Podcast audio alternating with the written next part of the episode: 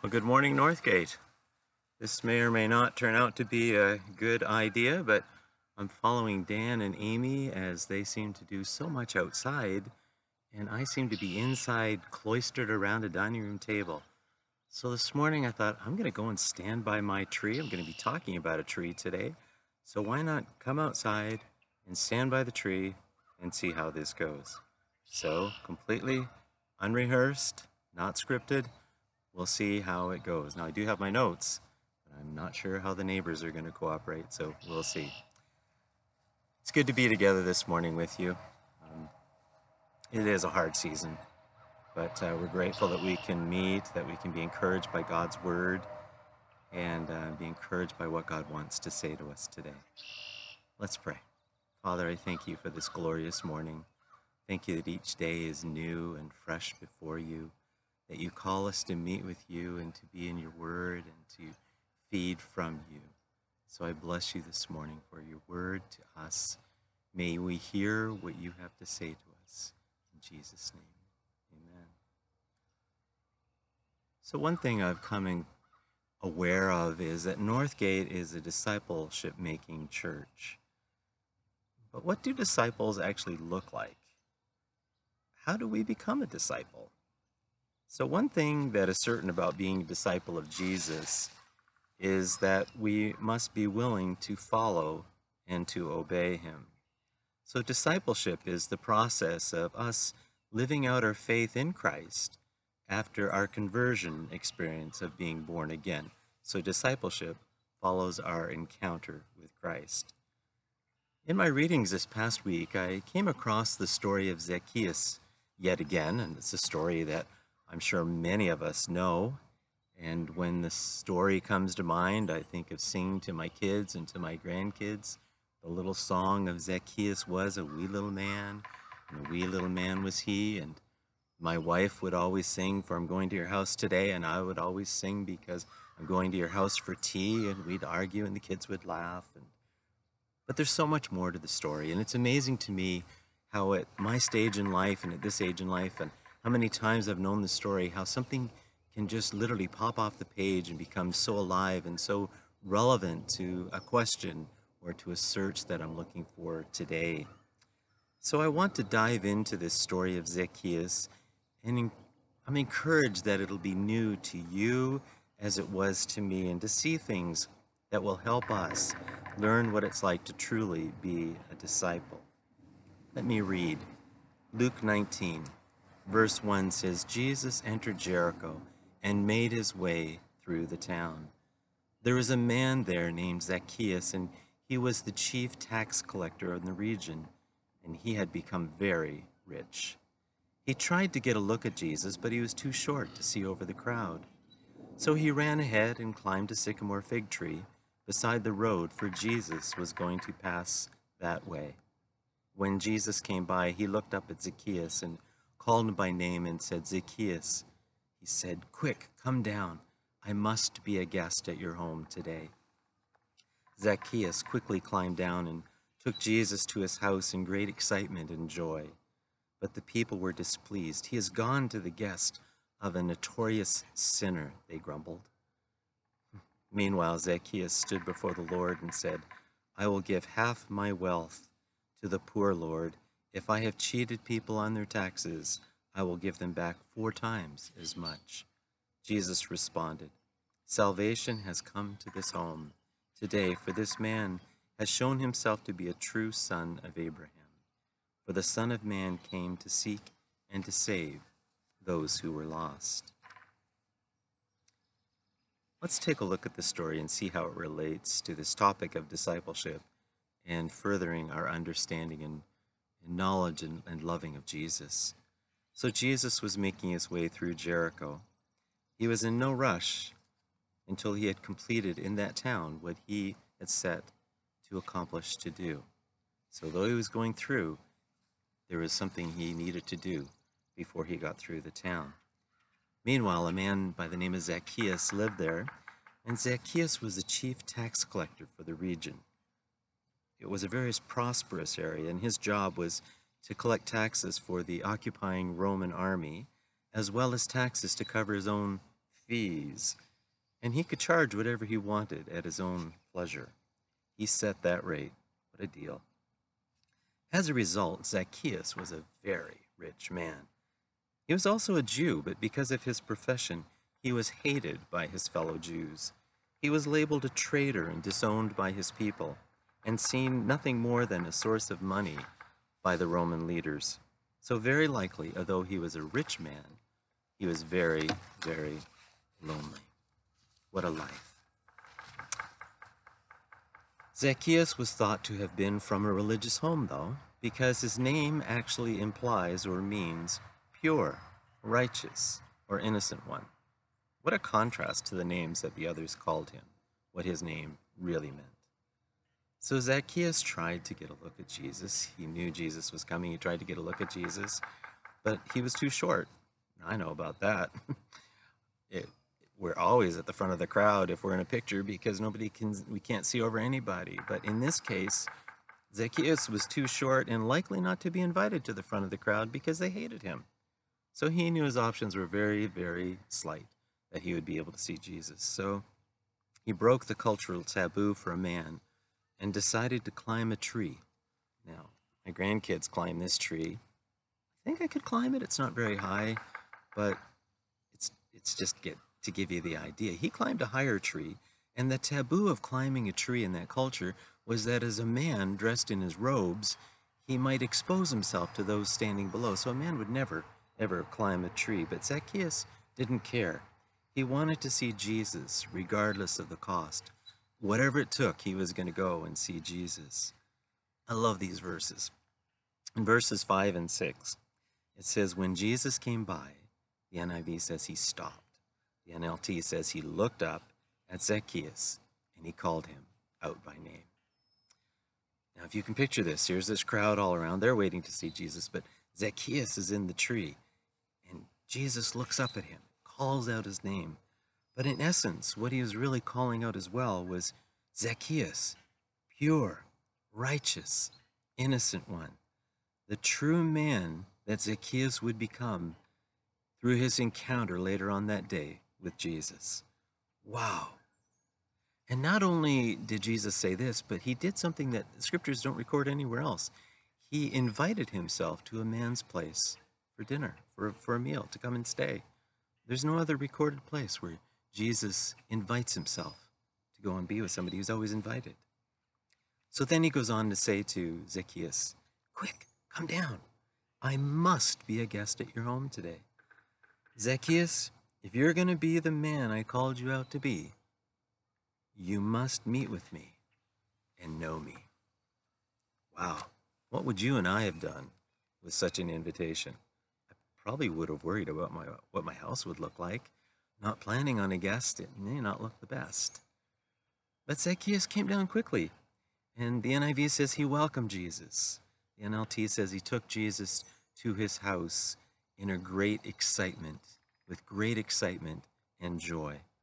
Charles Spurgeon, the great preacher of the 1800s, said of this Christ will not force himself into any man's house and sit there against a man's will. That would not be the action of a guest, but rather that of an intruder. Jesus was a welcomed guest. Zacchaeus welcomed him into his home and the crowd was shocked by such actions. They couldn't believe what Jesus was doing, that he was going to be the guest of such a notorious sinner, one whom they hated. Jesus was going to go be a guest with. Meanwhile, Jesus and Zacharias, sorry, Zacchaeus meet, and he's transformed through this meeting. He's born again. He's changed forever through this encounter with Jesus. Here's the proof of the change. And now, as I was preparing this, it wasn't until last night that I was rereading this again and writing it out that I actually saw, wow, I almost missed this. It says of Zacchaeus that he stood before the Lord and said, Have you ever stood before the Lord and made a vow? I mean, that's a pretty serious thing. It's a hugely serious thing. And Zacchaeus stood before the Lord and those that were listening and said, I will give half of my wealth to the poor. Lord, and if I've cheated people, and he knew he had, on their taxes, I will give them back four times as much. One of the commentaries that I read regarding that says these actions were the spontaneous response of a heart made clean by the Spirit of Christ. Jesus' response to this in verse 9 Salvation has come to this home today, for this man has shown himself to be a true son of Abraham. What was Jesus saying? Oh, those words, my friends. Oh, those words. I love it. See, many in the crowd claim to be the sons of Abraham. They claim to be the true sons. But here is this notorious sinner who meets with Jesus, accepts Christ and his salvation, and then Jesus declares that he is a true son of Abraham. I love it. I love the fact that Jesus didn't care what the crowd thought. I love the fact that he sought out the very one that the crowd had rejected. I love the fact that he sees through you and he sees through me. He sees through our sin and he sees who we really are if we accept him and come to faith in Christ in him. Through this encounter with Christ, he sees our true life, our true name. I love the fact that Jesus loved and loves the unlovely. He loves me. He loves you. No matter what, He loves us. He loves the least of them. Zacchaeus, on the other hand, I love the guy. I mean, why? Why did he seek after Jesus? We don't know. But he was determined, and nothing was going to stop him. Do you and I ever really pursue Jesus to the extent that we're not afraid of what people think about us? That we really don't care what people think about us? Sometimes I'm afraid to kind of raise my hands because I think, should I do this when I'm worshiping? What will other people think? Or if I act a certain way or say certain things, and man, most of my Christian life was really wondering and worrying what other people thought. But Zacchaeus, he didn't even know Christ, and he was determined to do whatever it cost to see him. I Don't know the reason, we know the result. Zacchaeus didn't care what the crowd thought. He didn't care about his reputation. He really didn't have one. And he had reached the point where he, he really didn't care. He had to see Jesus. What I love is that when Jesus spoke to him, he immediately responded. How about it when you and I hear Jesus ask us to do something? Do we want to negotiate? Do we want to reconsider? Do we even think we have the option of saying no to the one that has saved us? But we do. And I love the fact that Zacchaeus, he just immediately came down and then Jesus says, I must go to your house. So Zacchaeus says, I welcome you. Come, let's go. And the crowd is all upset. Zacchaeus and Jesus go back to his home. And through that encounter, Zacchaeus is changed forever. Then Zacchaeus' response was to stand before the Lord and say that wherever I have done wrong, I will make right. In my time at volunteering with Jericho Road and watching the addicts go through the 12 steps, one of the key things that brings freedom to them is when they take ownership and make right for where they have done wrong. And Zacchaeus just exemplifies this so clearly. I will make right where I have done wrong. He couldn't save himself. He couldn't forgive himself for his sins, but he could make right in response to his salvation experience, he could make right the wrongs that he has done. He had no concern for the cost. We don't know the tally of what he was actually stating. Kind of like some of this budget stuff that we hear going on in, in the governments with all the pandemic going on. We really don't know. Like when we talk millions, billions, trillions, we don't really know the cost. It's beyond us. Zacchaeus, he's not counting the cost in the sense of well, this is going to cost me a million dollars. No, he is saying whatever it costs. costs to make right the wrong I have done. In response to my love and encounter with Jesus, I'm going to make it right because Jesus is worth it all. I love how Jesus ends this story by stating who he is. And he says, The Son of Man has come to seek and to save those who are lost. There were many there that didn't realize they were lost. They were quite comfortable in themselves. They didn't need Jesus. But to the one that needed Jesus, he sought out and was found by that one. Zacchaeus clearly exemplifies one who was sought out and saved through Jesus. Discipleship, what does it mean to us today? Well, it means that whatever Jesus says, I will do. It's not for me to question. It's not for me to count the cost. It's for me to obey. Why? Out of duty or guilt? No, out of response to love. I willingly give away what I used to think was so precious because of his love for me. And the exchange, oh, it's so worth it to give what I thought was precious in exchange for Jesus and his love for me, no matter what the cost. I have decided to follow Jesus, no turning back. No matter what others think of me or what the crowds may say, a true disciple is willing to stand up and go with Jesus and follow him. A true disciple is willing to make right where we've wronged, to offer forgiveness where we may think people don't deserve it. We didn't deserve it. So we extend forgiveness to those that don't deserve it in our eyes but we offer it because of what we've been given. A true disciple of Jesus seeks him first and foremost and follows him every step of the way. What a Savior. We don't follow a taskmaster.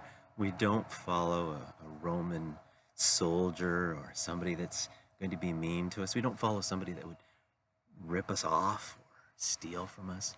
We follow the one who gave himself for us, who came to seek and to save you and I because we were lost. We were bound in our sins, and he came to free us, to save us, that we might become his children, that we might become his own, that we might be born again and able in this life to walk with Him, to hear His voice, to read His word, to be with Him, and to await that day which I know is going to be soon, when we will see Him face to face. Our time here is so short. What other people think. I remember when I was in high school, I was so paranoid of what everybody thought. And I lived to please them, and now I can't even remember their names. But I spent years and years and years of my life trying to please them. It carried on into adulthood, into my marriage, and into my relationships, into my ministry. And most of those, I can't even think of those situations. But faithful through all of that has been the voice of love drawing me to know Him, to obey Him, to be a true discipleship no matter what be a true disciple. What a privilege. And He invites you and I to that today. God bless you. May you continue to find your source and strength in Jesus, the living Word. No matter how hard these days are, the sun is shining. God is faithful. He promises us His presence to those that know Him. Let's pray. Oh, Jesus, you came to seek and to save those who are lost, and those of us who may not even know we're lost, I pray that we will come to a place of seeing our lostness so that we might find ourselves found by you and come into the joy of knowing our sins forgiven. What a joy it is to know you. There's nothing that compares to you. No one, nothing but you, Jesus. Thank you. Thank you for coming to seek and to save me, us, and make us disciples. Bless you. We love you and praise you in Jesus' name.